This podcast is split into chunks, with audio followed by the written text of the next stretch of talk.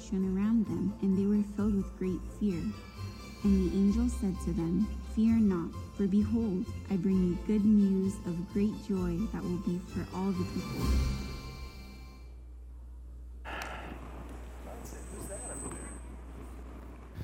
Good morning. Uh, my name is Marshall, and this is my daughter Genevieve, and we're going to be reading a passage this morning. But before I do, I just want to say I'm looking around, seeing all these kids out here, and um, you know, I have the privilege of, of, working with many of your children in children's ministry, and I just want to do a plug here to say, uh, encourage you to think about maybe volunteering in children's ministry. It's such a blessing, such a joy to work with each of your kids, and uh, I encourage you to consider that if that's something uh, that the Lord may place on your heart. Um, so we're going to be reading this morning from uh, Luke 24, verses 13 to 35. Now, that same day, two of them were going to a village called Emmaus, about seven miles from Jerusalem. They were talking with each other about everything that had happened. As they talked, as they talked and discussed these things with each other, Jesus himself came up and walked along with them, but they were kept from recognizing him. He asked them, what are you discuss, what are you discussing together as you walk along? They stood still their faces downcast. One of them, named Cleopas, asked him, Are you the only one visiting Jerusalem who does not know the things that have happened there in these days? What things? About Jesus of Nazareth, they replied. He was a prophet, powerful in word and deed before God and all the people. The chief priests and our rulers handed him over to be sentenced to death, and they crucified him. But we had hoped that he was the one who was going to redeem Israel. And what is more, it is the third day since all this took place. In addition, some of our women amazed us. They went to the tomb early this morning, but didn't find his body. They came and told us that they had seen a vision of angels who said he was alive. Then some of our companions went to the tomb and found it just as the women had said, but they did not see Jesus. He said to them, How foolish you are, and how slow to believe all that the prophets have spoken. Did not the Messiah have to suffer these things and then enter his glory? And beginning with Moses and all the prophets, he explained to them what was said in all the scriptures concerning himself. As they approached the village to which they were going, Jesus continued on as if he were going farther. But they urged him strongly Stay with us, for it is nearly evening. The day is almost over. So he went, to stay, he went in to stay with them. When he was at the table with them, he took bread, gave thanks, broke it, and began to give it to them. Then their eyes were opened, and they recognized him, and he disappeared from their sight.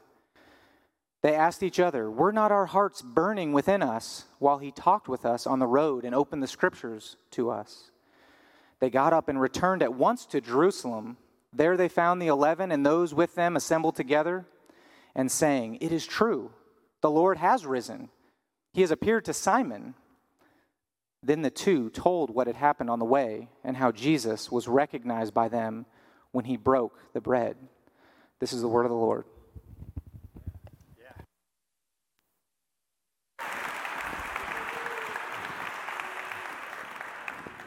Thank you so much. But good morning, Austin Oaks Church. Trust you are doing well, and I apologize that I'm not as cute as they are. And yes, yes, this is an ugly sweater. Okay? It is. And I also made a very clear point to not let my wife know what I was wearing this Sunday. Otherwise, I wouldn't have made it out of the house. So, nonetheless, there is intentionality behind the sweater and all that kind of stuff, primarily because one of my favorite things to do in Christmas is to um, look at and wear ugly Christmas sweaters. They're amazing, right? Come on, like, so like this, this, this is this is like actually still kind of like top shelf type of style right here. So um, we're in this sermon series called Christmas Cheer. And I want to share with you the heartbeat behind this sermon series and invite you into some things, okay?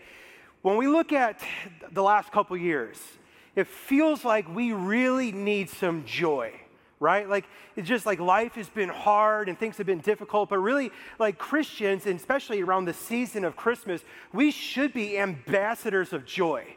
Right? And so, like, one of the other things that I love to do in Christmas is not just wear ugly sweaters, but to also watch, like, your favorite Christmas movies. And um, favorite Christmas movie that is church friendly is um, Elf. Anybody? Come on. The Ziski family has already watched it once. Guaranteed there will be a few more times as we go through. So, this whole sermon series is actually designed around Elf, right? It's around a certain quote, and I want you to enjoy this quote, this clip right now. Why are you messing with me? Did Crumpet put you up to this? I'm not messing with you. It's just nice to meet another human who shares my affinity for elf culture. I'm just trying to get through the holidays. Get through? Christmas is the greatest day in the whole wide world. Please stop talking to me. Uh-oh. Sounds like someone needs to sing a Christmas carol. Go away. Best way to spread Christmas cheer is singing loud for all to hear. Thanks, but I don't sing. Oh, it's easy. It's just like talking, except louder and longer, and you move your voice up and down. I can sing, but I just choose not to sing. Especially in front of other people. Well, if you sing alone, you can sing in front of other people. There's no difference. Actually, there's a big difference. No, th- no, there isn't. Wait. I'm singing. I'm in a store and I'm singing. I'm in a store and I'm singing. Hey! There's no singing in the North Pole. Yes, there is. No, it's not. We sing all the time, No, it's not. Especially when we make toys. See? Come on. So, we're going to try to have some fun as a church in the month of December. And so, we're going to do things every Sunday that's going to be fun, but also we're going to do things that have some meaning as we spread cheer and joy in the city of Austin. So, um, part of this is a promo. So, next Sunday, okay, next Sunday, you are invited to wear an ugly Christmas sweater. It's Ugly Christmas Sweater Sunday at Austin Oaks Church. Come on. Come on. But, but there's also going to be a thing that we're going to attach to it as Pastor BJ has packaged ugly sweaters, warm hearts. So, what we want you to do next Sunday, and you're going to hear about this later on in the service, is wear an ugly Christmas sweater, but bring a blanket because we're going to be donating those blankets to the homeless as they deal with the cold and all kind of stuff. And so, but for us, we want to have some fun, but we also want to be mindful of spreading Christmas cheer in our city.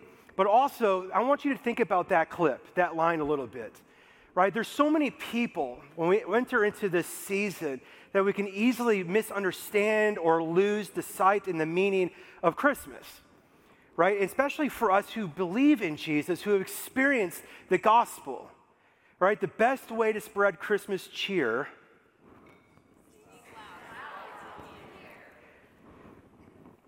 This is our joy and our opportunity as a church to be people who spread Christmas cheer. We're going to be looking at that message this whole month. And on Christmas Eve, it's going to be the pinnacle. We're going to look at the shepherds who got the message from the angels, and the angels came like, hey, I bring you, we bring you good news of great joy that'll be for all the people. And you immediately see them receiving it and going off to help to tell people about it. That's our joy and our opportunity in this Christmas season. And so, what I want to talk about this morning is talking about a little bit about that joy, talking about that cheer, but I also want us to be honest with our hearts and be honest with where we're at in our relationship with Jesus because just like Christmas season, some people look at the season and they're actually a little bit nervous about it because they may be stirring up bad memories or things that cause pain or areas where they placed hope in and it just didn't happen, expectations that were met or fulfilled, and they miss Christmas. Like, we need to be people who understand the heartbeat of Christmas and to remember who Jesus is in relationship to us and what our joy and our opportunity is in this season. Christmas is a message of the heart of God. I love Christmas. I love it so much. It just brings up so much nostalgia and memories, but there's like all sorts of mystery and anticipation and wonder in the season, like all of the Christmas lights and all of the bizarre things we do. Every single year, I ask the question why do we put real trees in a home? Right? I don't know. We do the silliest things in Christmas. And I love that. Like, this is a season when people are really open to thinking about, hearing about the message of God. It really is. Christmas, it's a message of joy, of shalom, of peace, of wholeness. It's the moment when all the world gets to hear, in some way, shape, or form, the story of God, Emmanuel, God with us, who in the fullness of time sent his son to be born of a virgin in a messy situation, in a scandalous story, almost too good to be true. And it is true, all to show us the heart of God, all to bring us back to the Father, to make a way for us. And friends, this is what our hearts long for, and this is what the world longs for. We are to be people of cheer because we have good news of great joy that'll be for all the people. But Christmas easily gets hijacked. It easily gets distracted. It easily gets muddled. It easily gets overlooked, especially because of the expectations and life experiences that we bring to the table. Specifically, when we think about the expectations that we have placed on God or other people have placed on God.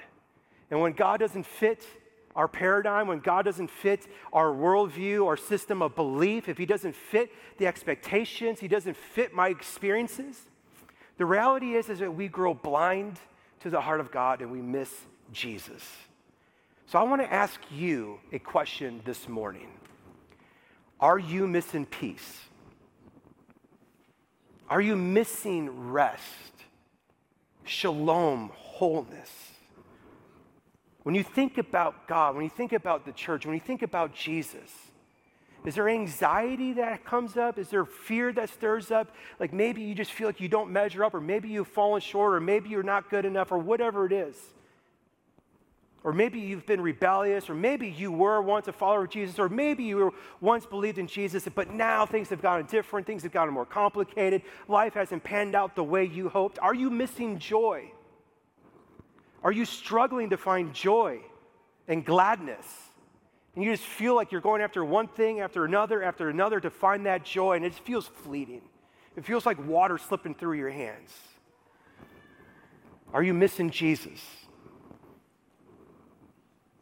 Have your expectations cause your heart to grow cold, calloused, or maybe indifferent to God? Do you need Christmas cheer this morning?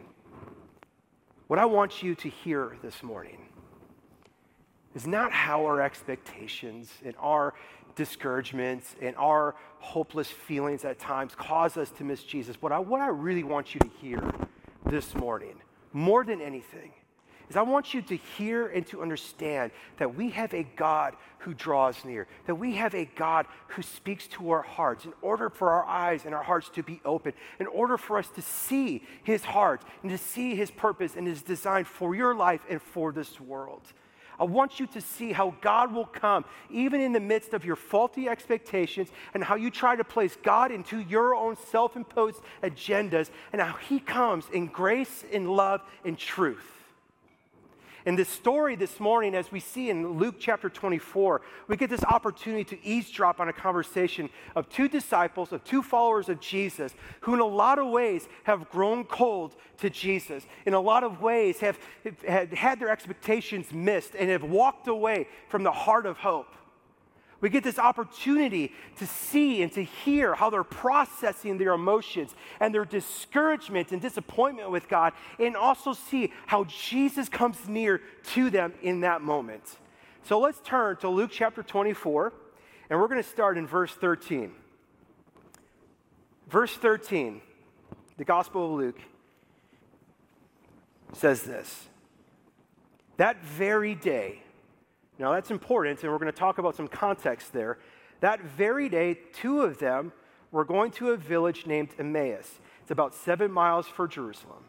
And they were talking with each other about all these things that have happened. And while they were talking and discussing together, and I'm going to stop right there and leave a little cliffhanger. That very day, so we just come out of some stories where we've learned about how Jesus was betrayed, how he was handed over, how Jesus spent his last evening with his disciples to love them to the full, to cause them that his opportunity to reframe the Passover so they could remember the gospel, remember Jesus. He died on the cross and he was buried.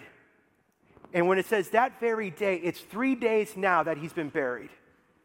And we know that this day, three days later, is Resurrection Sunday. It's Easter Sunday, right? Like they should have known this. Jesus already told them that all these things would happen. But what we see is, is a complete miss. That very day, if we look back in the context, just a few verses before, the women who were part of their followers, Mary Magdalene and some others, went to the tomb and they discovered the tomb was empty and they had a vision from an angel, so they said, and like, why are you looking for him? He's not here, he's risen. But yet they were still kind of like in this phase of like unbelief. They didn't fully believe it, they didn't know what to expect. So they go back, and Peter and John, they go running to the tomb. Peter looks in the tomb, and it says that he marveled which is fascinating because that word marveled makes us feel like, oh, he believed that Jesus rose from the dead, but that's not the case.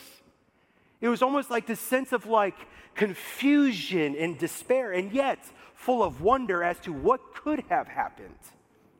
Now, these two disciples were leaving Jerusalem on that very day. I immediately start asking the question would they have left Jerusalem if they believed Jesus rose from the dead? Would they have left? Absolutely not. So, what's happening in this story? They're discussing the events, they're talking about all the things. Like you can even imagine like the three years, like, hey, we thought he was the one. He said that this would happen. We believed that he was going to be the Messiah to reestablish the kingdom and bring God's kingdom here on earth and put our place right back in the world. Maybe to reestablish the temple. Like we thought he was the one and he died on the cross. He let it happen. How could this be? And surely they heard the stories about the empty tomb because later on they're telling this guest all that has happened. And they're missing it. They can't seem to understand that the way God worked, the way Jesus worked, and who he was, it didn't fit their expectations. He wasn't the Messiah that they were hoping for. Their experience didn't match up with the truth of what God did. They were indifferent, disappointed. And so, what we see in this story, like, like let's, let's grab hold of this. What we see in this story is symbolically two people walking away from hope. They're walking away from hope. They're walking away from the resurrection. They're walking away from Jerusalem where all of the hopes and all the expectations and all of God's promises were fulfilled right there on the cross and their empty tomb. And they were walking away from it because they couldn't believe that it happened.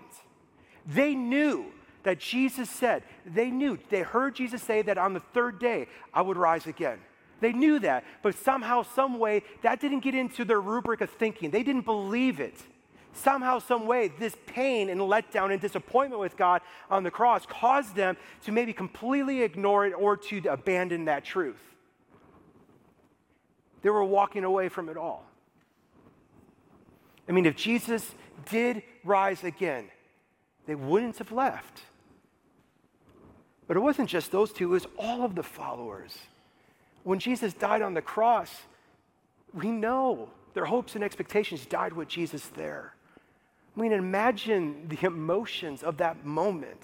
Like when Jesus cried out his last and breathed his last. You got to imagine like ice just forming over their once warm hearts. Why did we do this? We thought he was the one. How could this be? Three days, nothing. What now? How about you? Where are you at right now? I want you to ask the question which direction are you heading? I don't believe you stand still in life. Life is too fluid. There's too many moments, there's too many choices, and everything we do adds on to the next. I believe that you're either moving towards Jesus or you're moving away from Jesus. Where are you heading? When you look at your life, when you look at the circumstances, you look at the experiences and the expectations that you have, where's your heart? That's the best way to know the direction you're heading is to assess your heart. Let's just be honest. Christians really are not good at honesty because somehow we think that we can somehow persuade God that we're better than we are or other people. How you doing? Great. Have you ever felt like God has let you down? You ever felt disappointed with God? Have you ever like tried Christianity and thought there was hope and life and peace and you tried to do it, you tried to be good enough, you tried to do all the right behavioral things and it just didn't seem to match up with what people said? Has God disappointed you? Have you felt like God has failed to meet your expectations? He's not who you thought he was. He's not acting the way you wished he would. He's not showing up on your timetable. He's not fitting in with your agenda. What's the condition of your heart? Is it cold? Is it callous? How do you respond when things don't go the way you hoped? When God doesn't answer prayer the way you wish he would answer prayer? Like when God doesn't seem to be present in your life, what happens to your heart? When you feel like God doesn't care, when the events around you just don't make sense. Or maybe, or maybe when God isn't convenient for you. Like when his ways don't match your life plan and desires. What happens to your heart? Which direction are you, are you heading? Are you walking away from hope or are you moving towards it? Are you walking away from Jesus or are you walking towards and with Jesus? We need to know that. We need to be honest with ourselves because this is the beauty of Christmas. This is the beauty of the gospel. And this is what I want you to grab hold of. Regardless of the direction that you are heading in, we have a God who always draws near.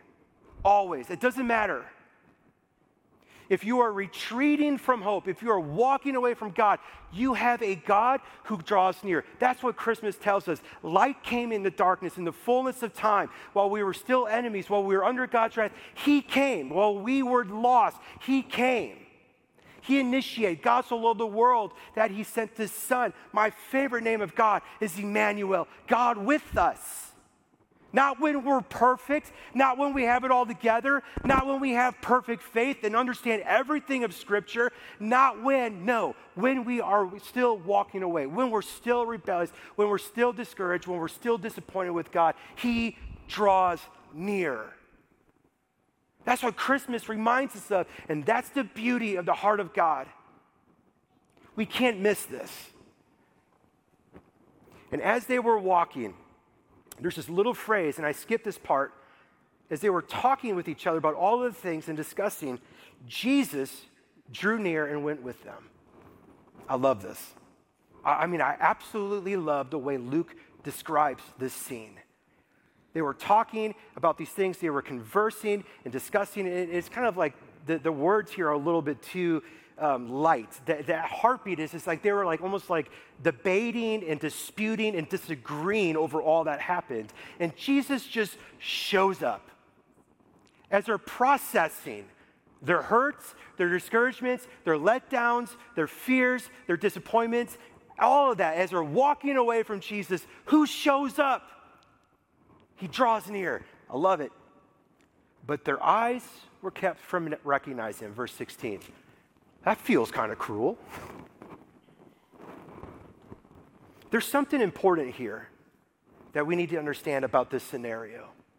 Jesus shows up incognito, as it were, and they were unable to recognize Jesus.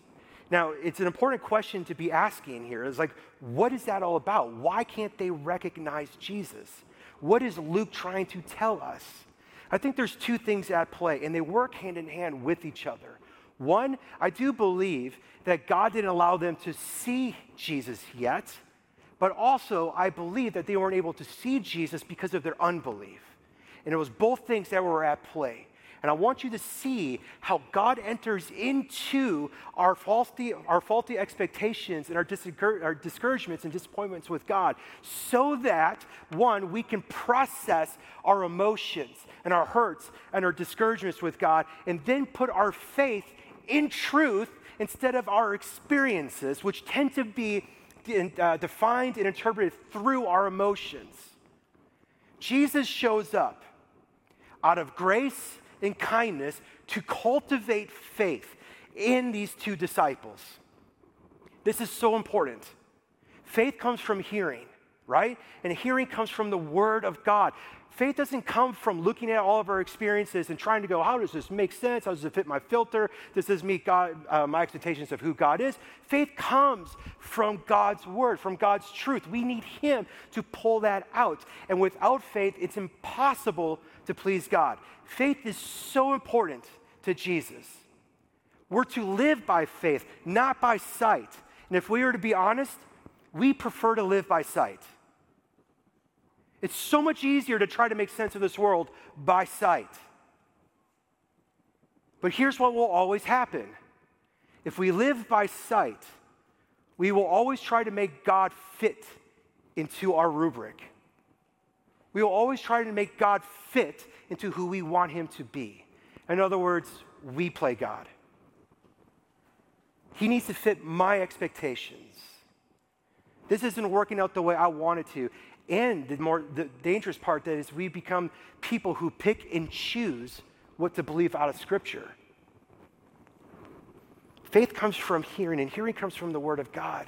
And faith is a process, and he's going to be the one that's going to cultivate that faith. And I love how he does this. He takes them right where they're at. And if faith is a process, friends, I need you to hear this, okay? Faith requires honesty. It requires honesty. Faith has no room for pretense, it has no room for facade and deception, it has no room for faking it.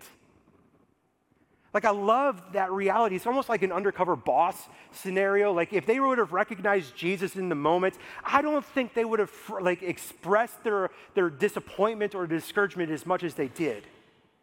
But they were raw and they were emotional and honest and vulnerable. And as they did that, they were able then to hear themselves talking about how God didn't fit their expectations, which then created the opportunity for Jesus to speak truth into their lives. I mean, look at the Psalms. Friends, the Psalms are loaded with emotional rawness and honesty. David, over and over, described his discouragement with God and his disappointment with God. That's just being honest. That's moving into the light. Without honesty, friends, there can be no repentance, there can be no healing or restoration.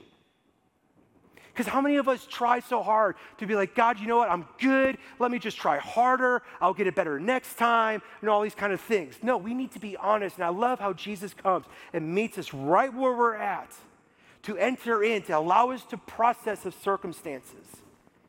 But as they did that, I love how this, how this unfolds. Jesus asked them this question Hey, guys, okay, if you don't find scripture funny, you need to wake up. Like this, there's like some irony and humor in this dialogue right here. Jesus comes and Jesus said to him, Hey, what is this conversation that you're holding with each other as you walk? And they're like, haven't you heard what has happened in the past week? Like, are you living under a rock? Like, what's going on? Like, how did you not know? And it's so ironic because it's like they think that this guy is the one who's clueless about all that has happened. What the reality is, they're the ones who are clueless. And I love how Jesus is so gentle and just initiates that conversation. And then they start to unpack what they believed what they begin to unpack is their expectations what, that they placed on Jesus. So important. One of them, named Cleopas in verse 18, answered, Are you the only visitor to Jerusalem who does not know these things and what has happened? What things? That's, that's hilarious. You know, like someone died and resurrected. Yeah. Okay, I find these things funny.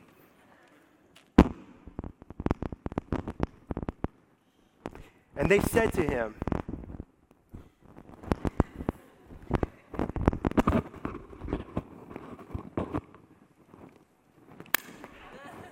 And they said to him concerning Jesus of Nazareth, a man who was a prophet, mighty in. Oh, hi. hi.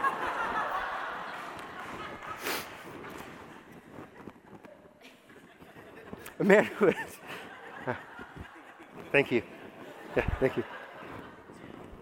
Thank you. Uh, Christmas cheer. And he said to him, What things? And he said, Concerning Jesus of Nazareth, I want you to notice how everything was in the past tense. Like, seriously, notice that. That means, like, hope is dead, has been killed. This is over. They're retreating, they're walking away from hope. Concerning Jesus of Nazareth, a man who was a prophet, mighty indeed in word before God and all the people, and how our chief priests and rulers delivered him up to be condemned to death and crucified him. But we had hoped we had hoped he was the one, and obviously he's not. Like, do you ever feel that? You ever felt that with God? We had, I had hoped that he was loving. I hoped that God heard my prayers. I hoped that maybe he would do something. But apparently, not happening. We had hoped that he was the one.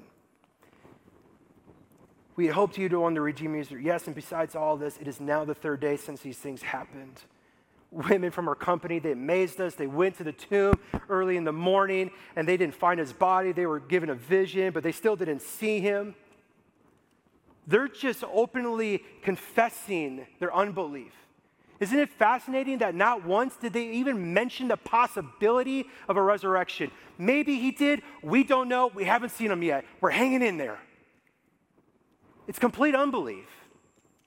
Or maybe they just simply selected to choose to not believe that Jesus said that the Messiah would suffer and he would raise again in three days.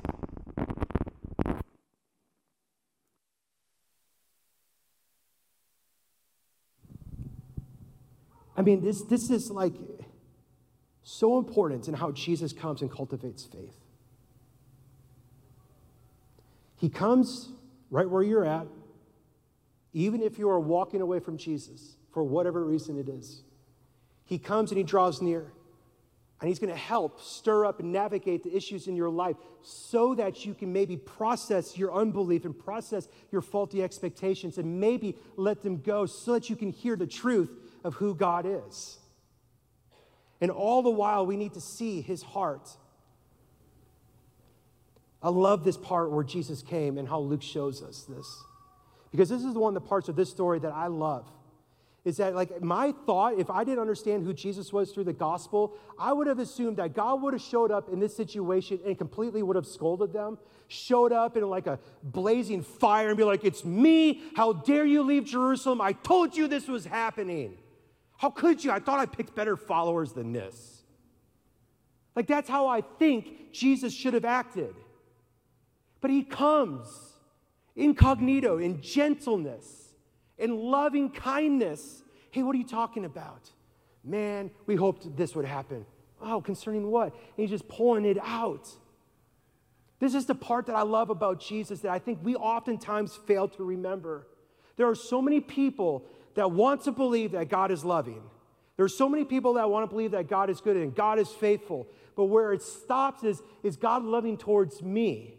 Is God good towards me? Is He faithful towards me? Does He see me? Does He care about me? I'm not as good as other people. Maybe He neglects me. Maybe I failed too many times. And we fail to see that His heart is one who always draws near to you. Jesus loves, friends, He loves bruised reeds and smoldering wicks. It doesn't matter the condition of your heart, He just wants your heart. A bruised reed is a little plant that's just like broken, it's just hanging on for life. He's not a God that's just gonna go, done. A smoldering wick, just barely hanging on. He's not gonna snuff it out. He's gonna come and draw near and restore that and try to speak truth and love to that. That's the message of Christmas. The kindness of God leads us to repentance. Friends, this is a picture of how God is near and He's so kind to us, even when we retreat, even when we say, God, you're not fitting my expectations, I'm done with you. He still comes near in gentleness. But yet, even in this gentleness, he has to speak firmly. He has to speak truth, because otherwise, we won't be able to recognize truth. We need to recognize the error of our thinking and our futile uh, expectations. And that's why all of a sudden he goes, Oh, foolish of heart. Oh, foolish ones, slow of heart. And you can read that and be like, wow, what a jerk. He's not being a jerk. It's really love. Foolish ones, slow of heart. And this picture of being slow of heart is basically saying you've chosen to believe what you wanted to believe, and you have carefully selected the things you didn't want to believe. Because look at what Jesus now says. O foolish ones, in verse 25, slow of heart to believe, here's the word, all. Implication, they believed some, but not all. You were slow of heart to believe all that the prophets have spoken. And he goes in, he's like, Was it not necessary that the Christ had to suffer for these things and enter into his glory? This was necessary. It was necessary for me to come into this darkness. It was necessary for me to go to the cross, to take on the sin of the world, to die to be the Lamb of God, to be slain, to have my body broken, my blood shed. Don't you remember those conversations? Don't you remember, guys, when I washed your feet and I loved you to the full? Don't you remember all the things I told you that I will have to suffer and die? But don't worry, you can destroy this temple in three days, it will rebuild. Have I not told you these things? It was necessary for this. This is the new covenant. It's not the old way, it's the new way of life through grace, through what I have done for you. And he just goes through the Old Testament. Man, I wish I was in that Bible study. Like on their journey to Emmaus, he just goes from like Moses, which is the, the Pentateuch, the first five letters in the Old Testament, and he walks through all of these prophecies. And I got to imagine which one, I don't know which ones he did, but I was just like, it's got to be amazing, just showing how it's always talking about him and him. It's all about Jesus. It's all about Jesus. He had to suffer, he had to die, he had to be crucified, he had to be lifted up so that all people could look to him and put their faith in him and be healed. All of these things, he's like showing it all. I love his grace. I love his gentleness. I love that he draws near even when we're retreating. And I love that our God speaks to us. I love that he tries to cultivate our faith. And I love that he's big enough and secure enough in who he is that he allows us to be honest and raw with our emotions.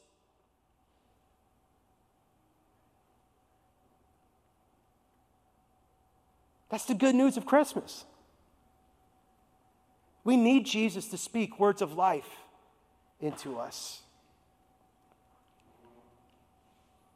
I love it. Absolutely love it.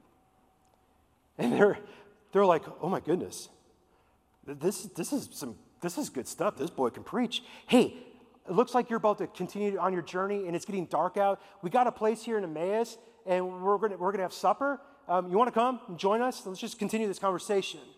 And they, and they invite Jesus in, urging him strongly, stay with us. And I love verse 30, how Luke again describes this. Look at the symbolic picture here. And when he was at the table with them, in fellowship with them, he took the bread, blessed it, and broke it and gave it to them. Picture of the gospel. And then their eyes were opened. And then he vanished from their sight.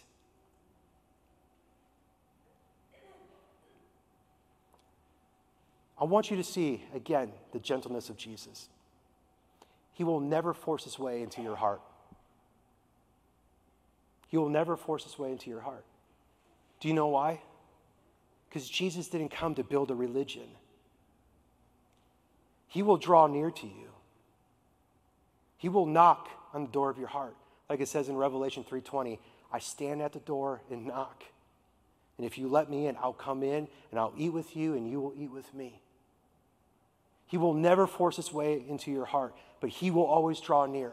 And now it's up to you. What will you do when he draw near? What will you do when he speaks to you? What will you do when all of a sudden he's causing you to process your life and process your circumstances and process your hurt and disappointment? What will you do?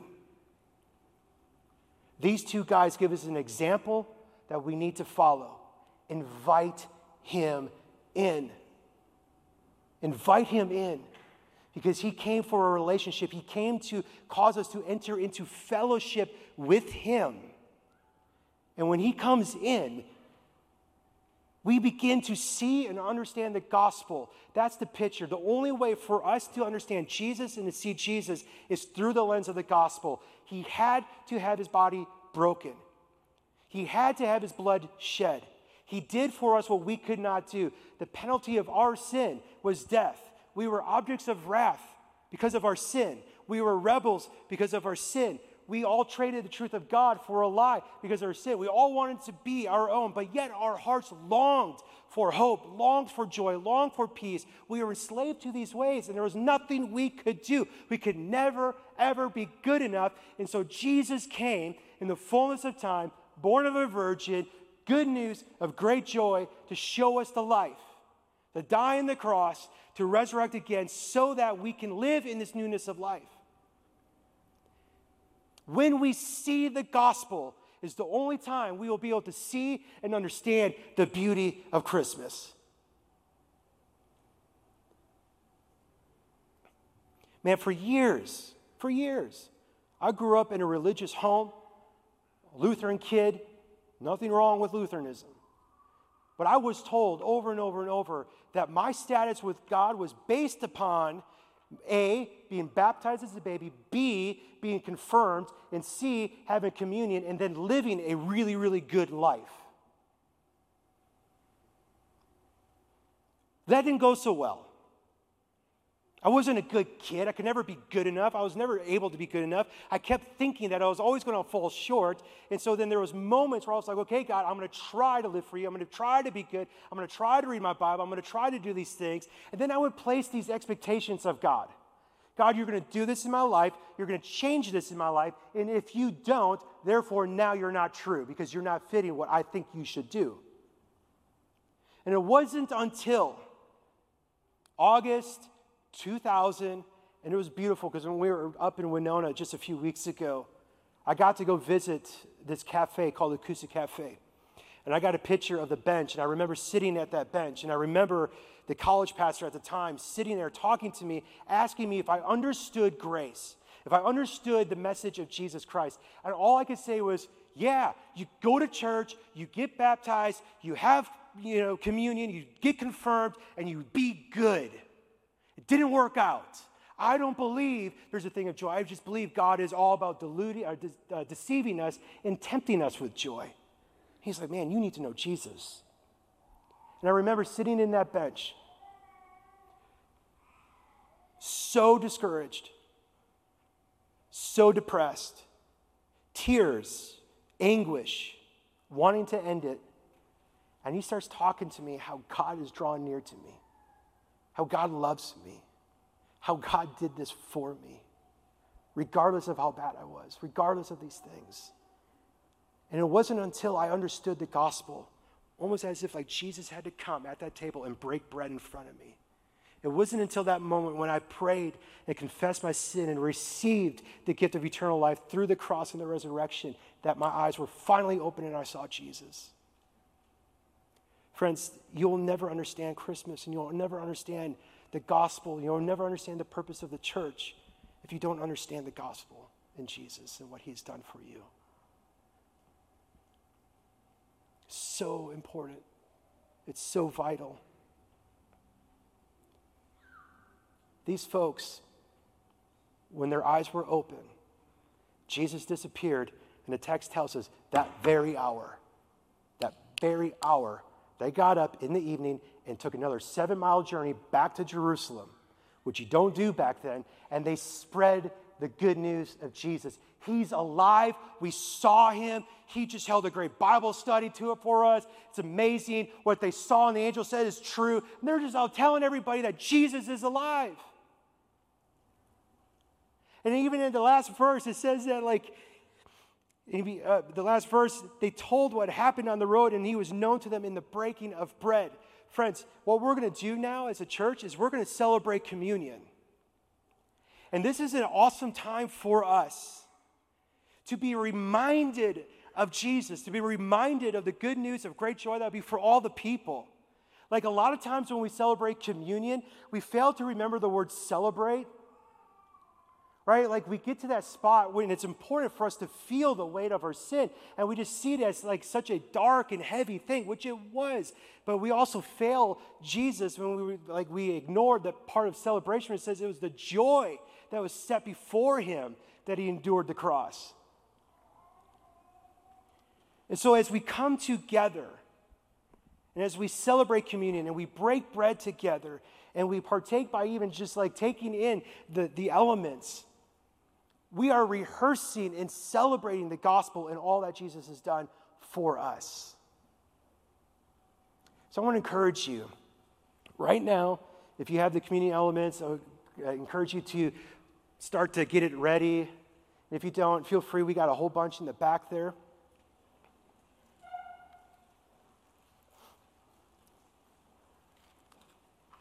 But as we do, I, I want to encourage us to prepare our hearts a bit. Because as, as appropriate as it is for us to celebrate and to be thankful and to rejoice in the gospel, I think it's also very important for us to examine our hearts according to the scriptures. I want to encourage you right now. I want you to be honest with God, with where you're at in life. I want you to be honest with God in the direction that you are heading. I want you to be honest with God. Maybe you've never told Him that you were disappointed with Him or discouraged with Him, or you feel like God has failed you or abandoned you. And I know that sometimes, especially in church, I can feel a little sacrilegious, like, oh, we can't do that to God because we know it's not true. He knows our hearts. We need to be honest to enter into that light. So just share that with Him because he wants to cultivate and stir up faith. He wants to renew our minds and renew our hearts. And we have to be able to express those things for him to be able to speak truth into those things. And as you do that, just ask the Lord are there expectations that you have of God that you need to let go? Are there things that you have placed on him that aren't true of him?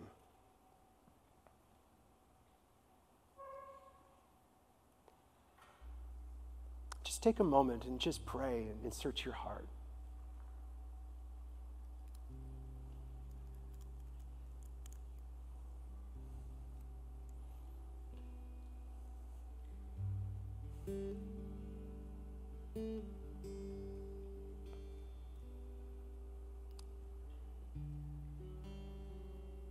Regardless if you believe it or not, right now, Jesus is drawing near to you. Regardless if you are walking away from hope or not, He's drawing near to you. And He's speaking to you. These folks knew it. These two folks knew it because of what was burning in their hearts. It was undisputable that God was moving.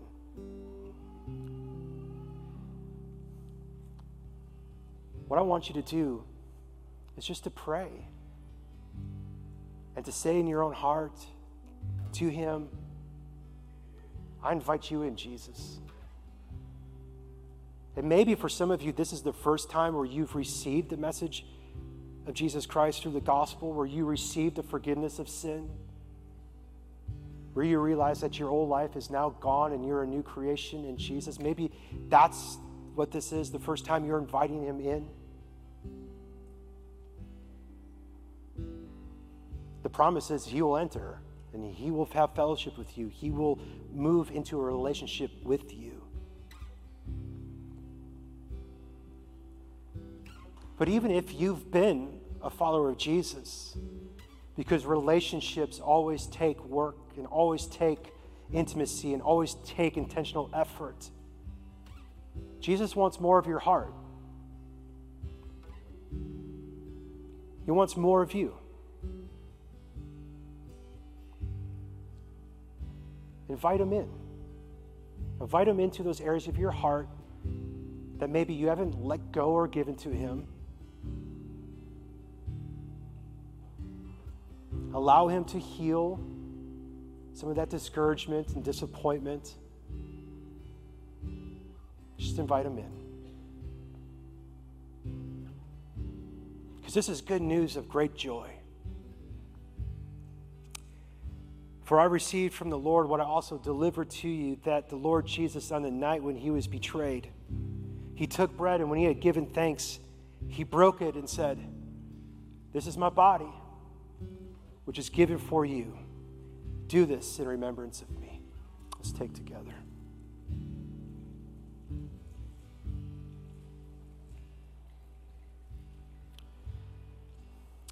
And after supper, he took the cup, saying, This cup is the new covenant in my blood. Do this as often as you drink it in remembrance of me. For as often as you eat this bread and drink the cup, you proclaim the Lord's death until he comes. Let's take together.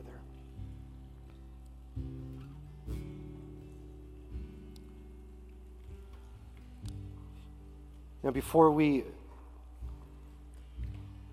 seal this time in song, I want to encourage you and challenge you with something. I do believe it is borderline hypocritical for us to celebrate the Lord's communion and then to not spread the cheer. I think it's hypocritical for us to come to remember the broken body and shed blood and to go, oh, that was just for me. Great.